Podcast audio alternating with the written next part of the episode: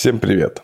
Это Дмитрий Гриц и наш подкаст «Архитектура партнерства». Я эксперт по бизнес-партнерствам, помогаю совладельцам бизнеса договариваться на берегу. Базово я юрист, управляющий партнер адвокатского бюро «Гриц Партнеры» и автор методики «Партнерская сессия». Этот седьмой сезон подкаста «Архитектура партнерства», он необычный, потому что он весь посвящен международной коммуникации, бизнес-партнерством с иностранцами, с людьми из другой культуры. И весь этот сезон в каждом эпизоде со мной замечательный эксперт по межкультурной коммуникации и замечательный спикер Кристина Ропельт. Привет, Кристина. Привет, Дима. Очень рада быть у тебя гостем, твоим партнером на этом проекте. Супер. Кристин, мы в предыдущих эпизодах поговорили уже про Китай, Соединенные Штаты Америки и арабский мир.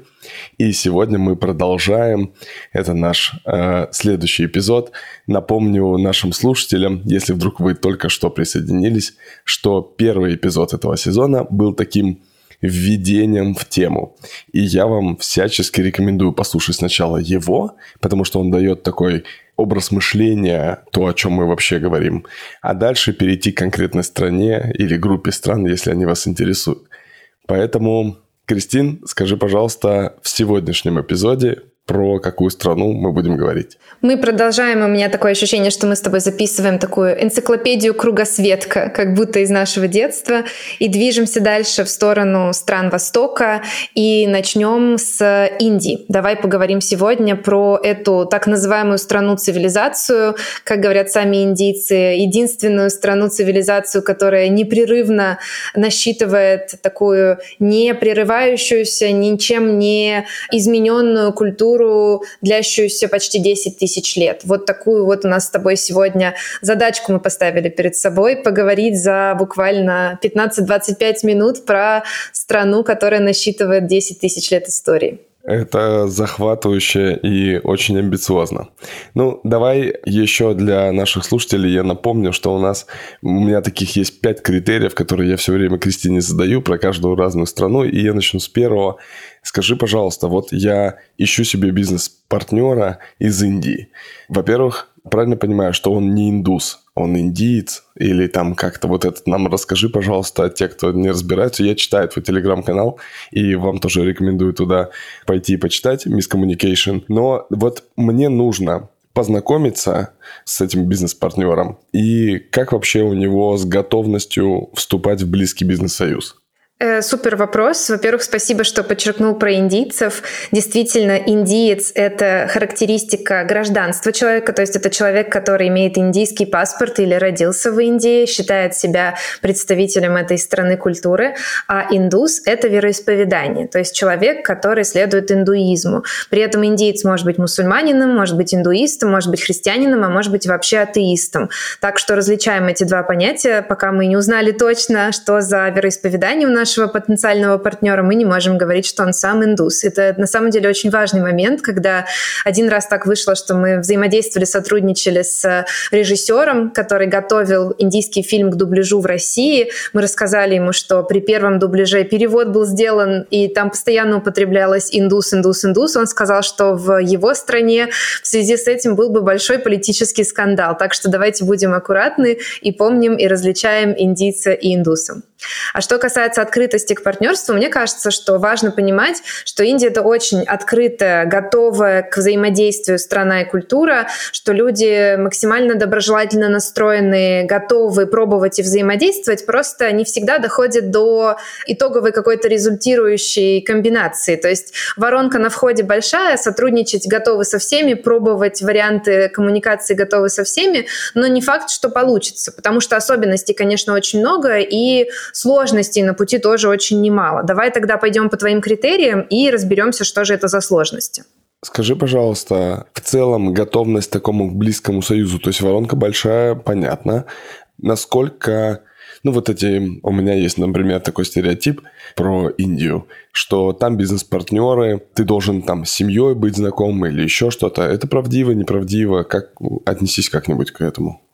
Это действительно так. Если ты вступаешь в бизнес-партнерство с индийцем, ты должен быть готов к тому, что вам придется с ним или с ней проводить достаточно много времени, причем желательно в какой-то одной локации. Очень трудно вести это партнерство на расстоянии. А, придется, и действительно это будет ожидаться, что вы будете общаться с семьями или какими-то близкими кругами общения, будете действительно друзьями, а не просто партнерами, как мы говорили в Штатах, да, где личные контакты могут быть вполне ограничены.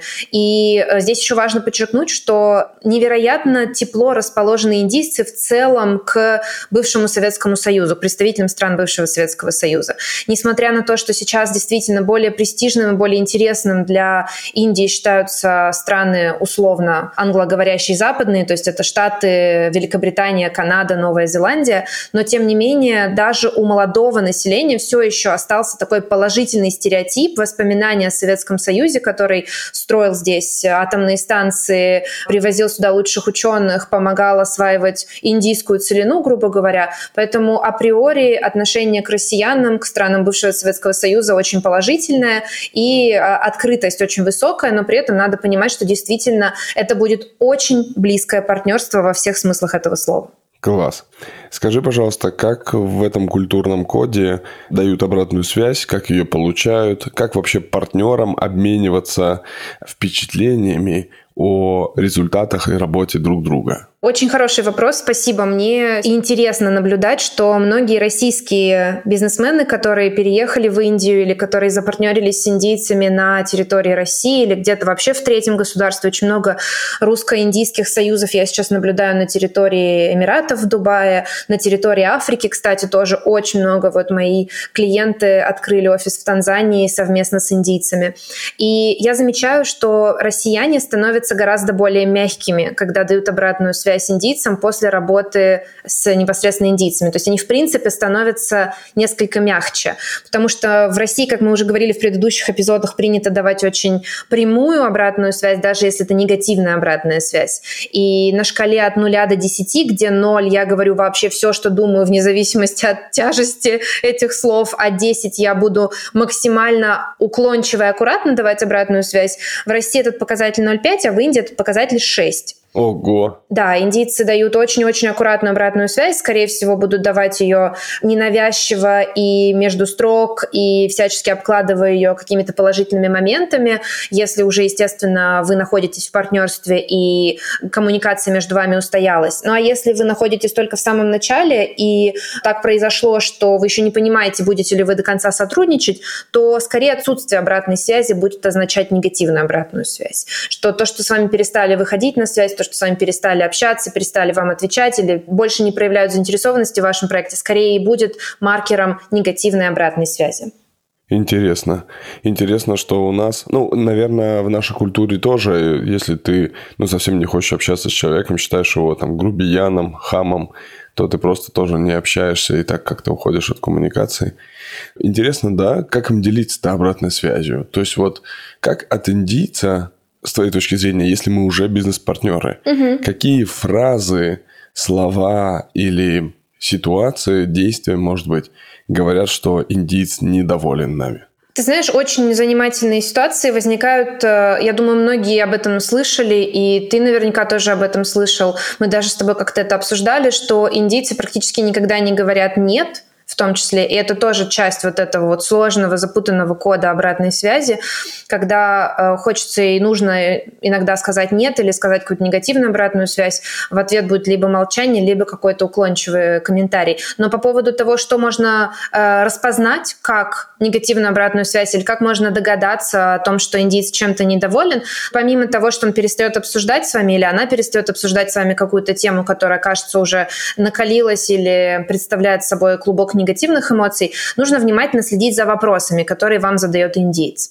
Ну, допустим, вы оказались в ситуации, когда вы готовите совместное мероприятие, а, у вас возникли проблемы со звуком и с аппаратурой, и во второй день мероприятия вы хотите удостовериться, что все прошло хорошо, вот индийец чем-то оказался недоволен, он начнет вам задавать вопросы про эту аппаратуру. То есть он не будет говорить, «А, пожалуйста, Вася, проконтролируй, что в следующий раз микрофоны нормально работали, мне не нравится, что мне приходится постоянно переходить на э, ручной режим управления всем процессом. Он будет спрашивать, а кто у нас сегодня сидит на диджейском пульте, условно, кто занимается у нас аппаратурой? А у нас колонки подключены, а как мы проверим? А здесь у нас все сделано, а давай мы удостоверимся, может быть, и так далее. То есть э, не будет впрямую сказано, что я недоволен звуком и мне не нравится, что у нас такая странная компания-подрядчик. Скорее будут такие вопросы, либо, может быть, э, будет предложение воспользоваться какой-то сторонней помощью.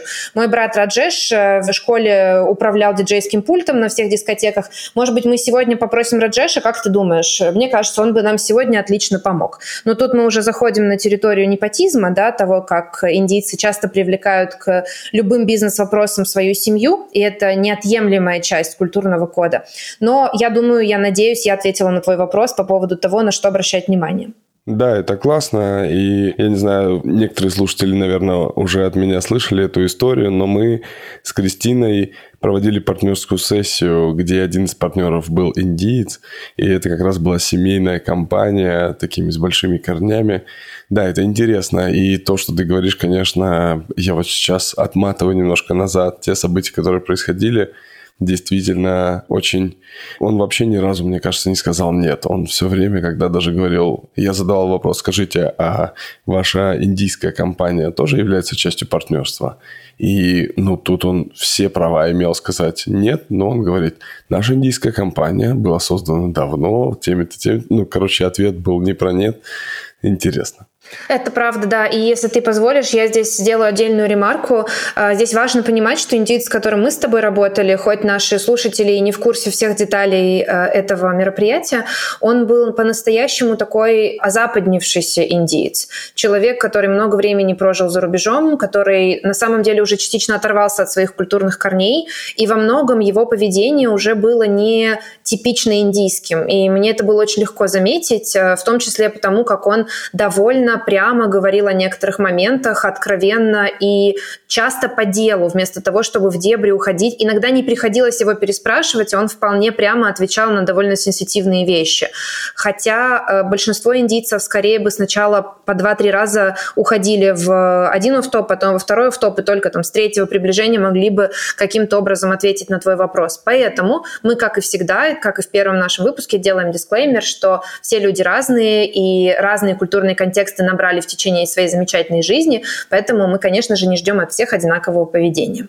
Да, это правда так. Совсем для прояснения, мы делали партнерскую сессию, и Кристина была экспертом по, я не знаю, синхронистом, переводчиком, человеком, который был экспертом по межкультурной этой коммуникации, потому что мне периодически Кристина говорила, вот спроси вот туда, в глубину, потому что нужно... То есть Кристина сама была не в роли... То есть я был модератором этой партнерской сессии, поэтому Кристина сама вопросы, конечно, задавала уточняющие, но на самом деле ей в большинстве своем нужно было передать мне, чтобы я задал этот вопрос.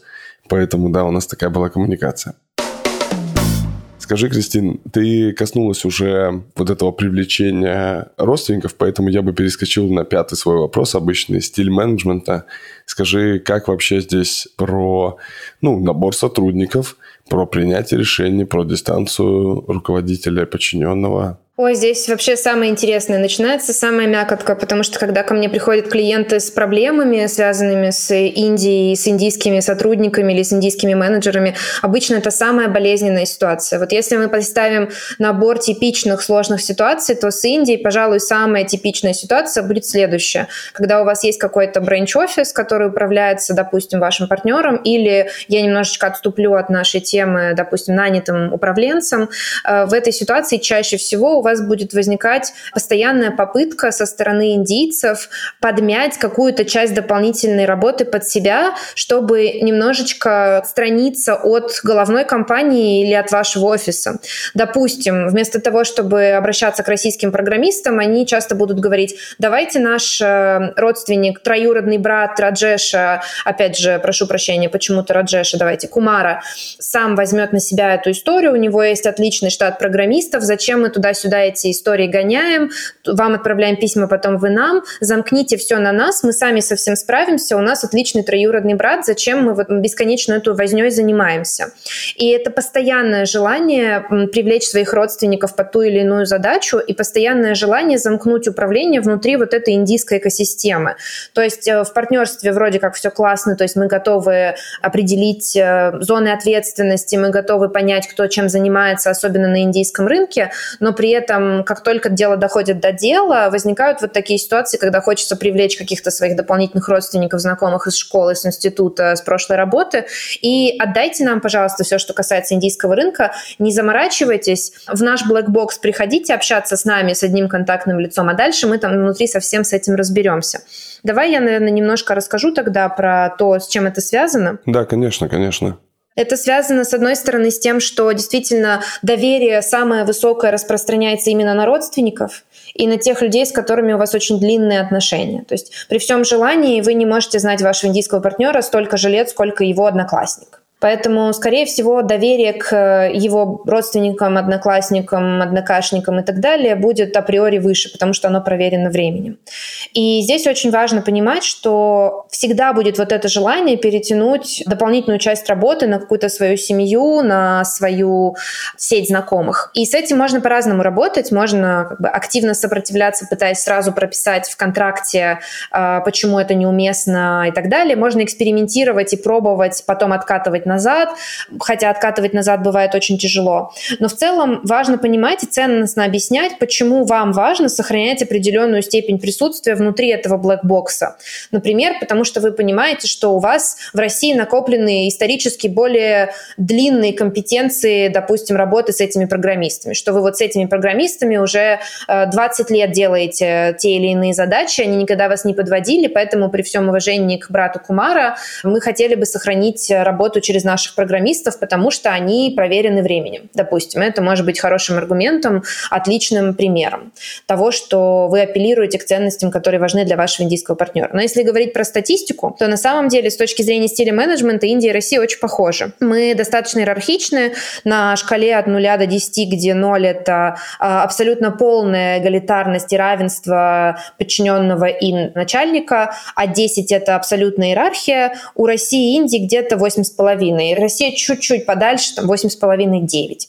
То есть и там, и там очень важна пирамида, и очень важна вот эта вот бесконечная иерархичность, где вы никогда не можете дать задачу а, подчиненному своего бизнес-партнера. Вы всегда должны давать задачу непосредственно в бизнес-партнера, и только потом он будет эскалировать ее вниз по социальной и служебной иерархии.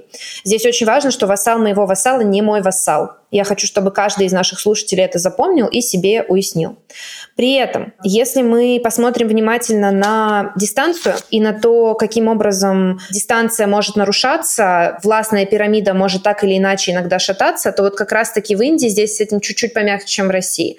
Как мы уже говорили, на шкале от 0 до 100 у России показатель 93, когда никто ни в коем случае не готов пошатнуть эту иерархию и задать лишний вопрос э, в отношении того, почему власть распределена именно так, полномочия распределены именно так. В Индии с этим помягче, это 77. Именно поэтому и возникают такие вопросы, а можно все-таки брат Кумара будет нашим программистом вместо того, чтобы отправлять постоянные запросы, имейлы непонятно куда-то там в этот ваш Саратов. Я думаю, что здесь ты, Дим, захочешь что-нибудь уточнить или переспросить у меня. Да нет, ну мне в целом понятно. Понятно, что наша иерархичность похожа, но такое кумовство, я думаю, что в России в разных регионах по-разному относятся к, в том числе к вопросу привлечения родственников, и в этом смысле у нас есть регионы, которые будут очень похожи на Турцию. Ой. На Индию и на Турцию.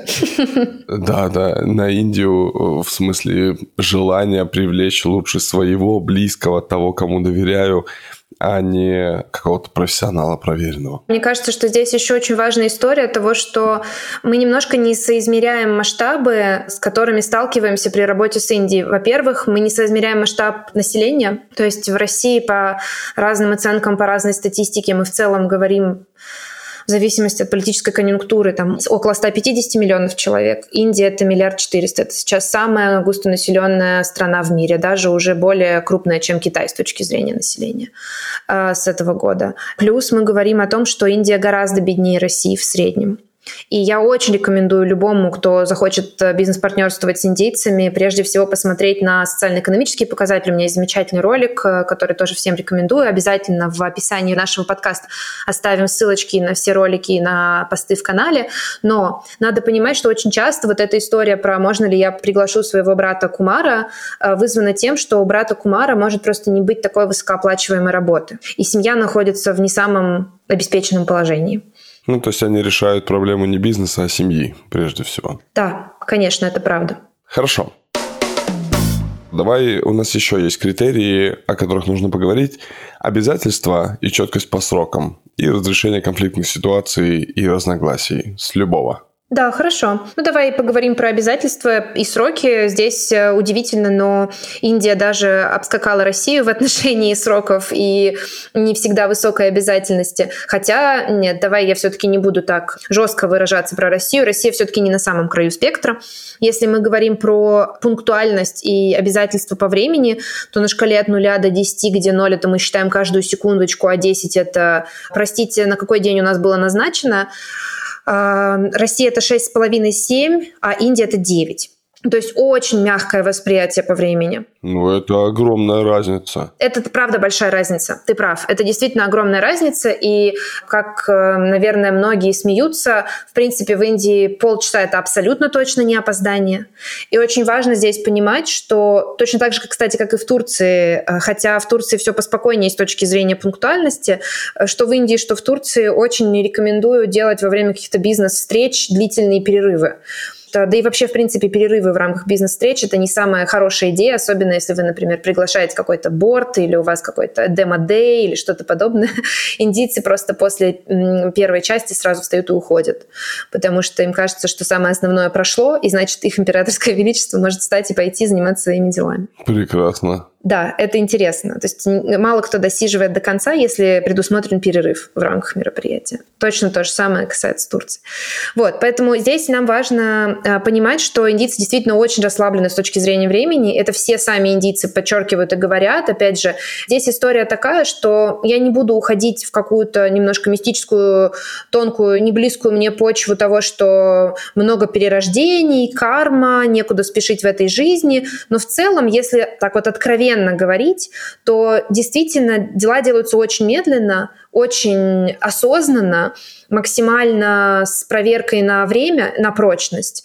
И если, условно, я открыл этот бизнес, то мой сын, наверное, сможет его развивать, мой внук получит первые дивиденды, мой правнук, наконец, построит устойчивую систему.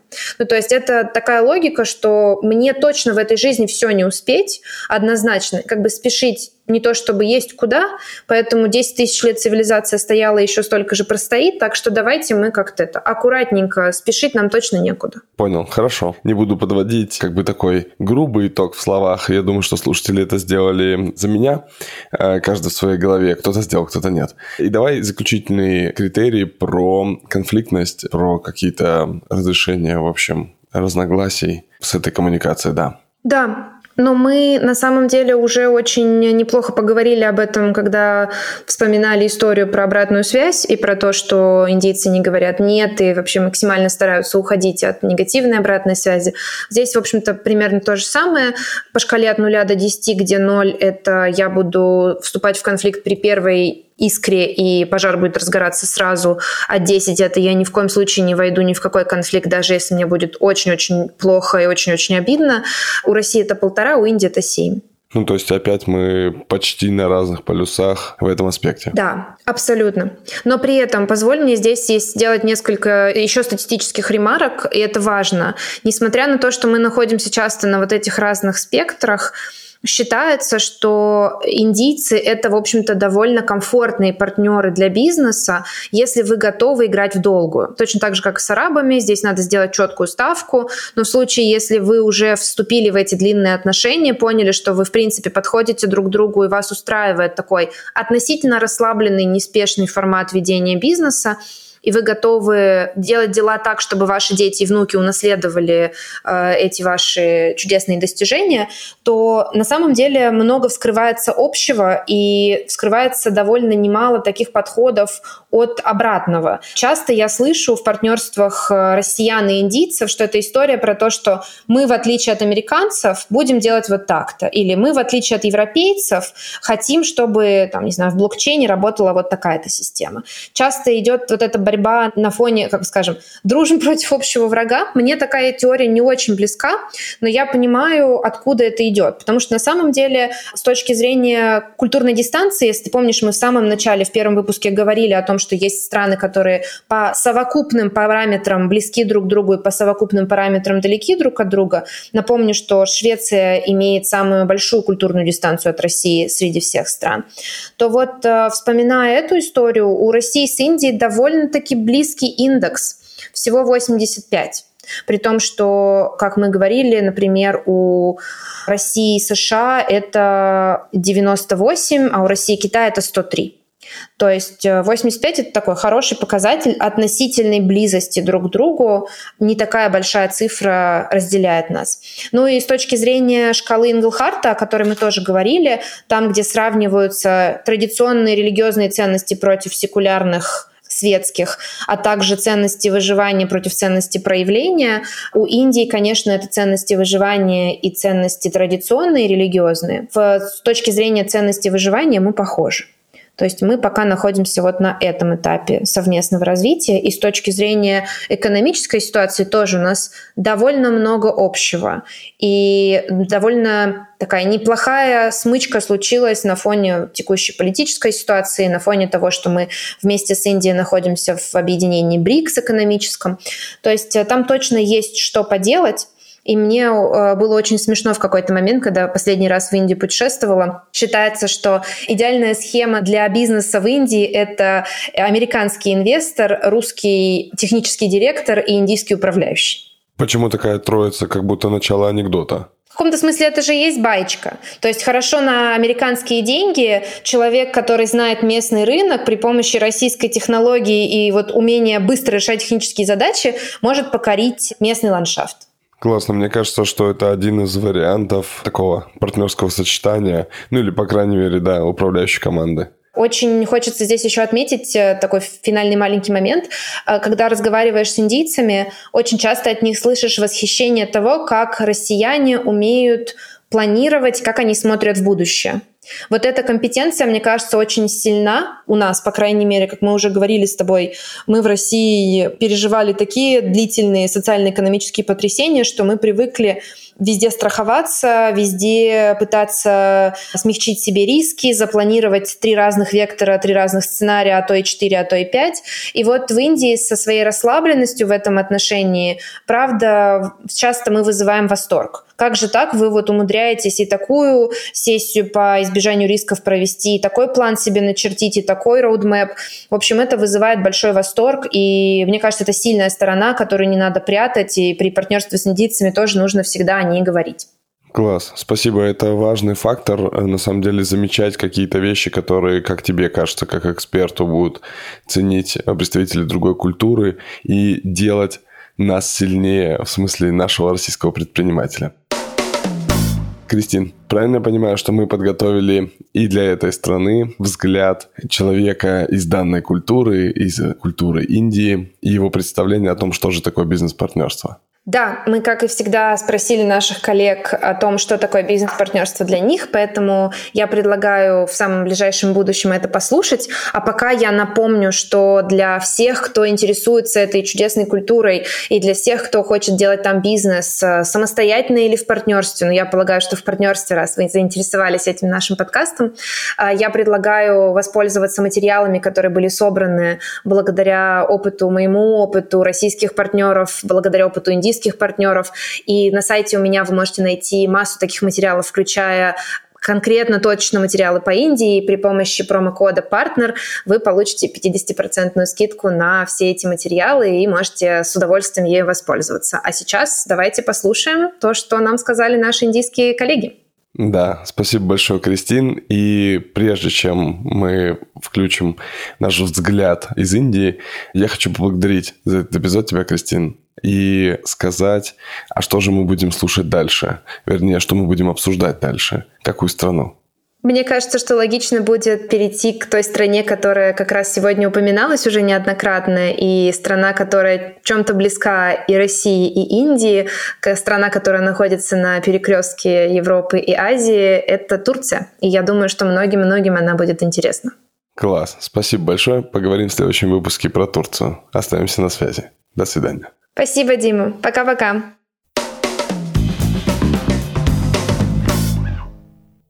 So business partnership for me... Лично для меня бизнес-партнерство означает синергию двух людей для какого-то проекта или совместного начинания. В конечном счете, эти два человека справляются с рисками и разделяют прибыль между собой.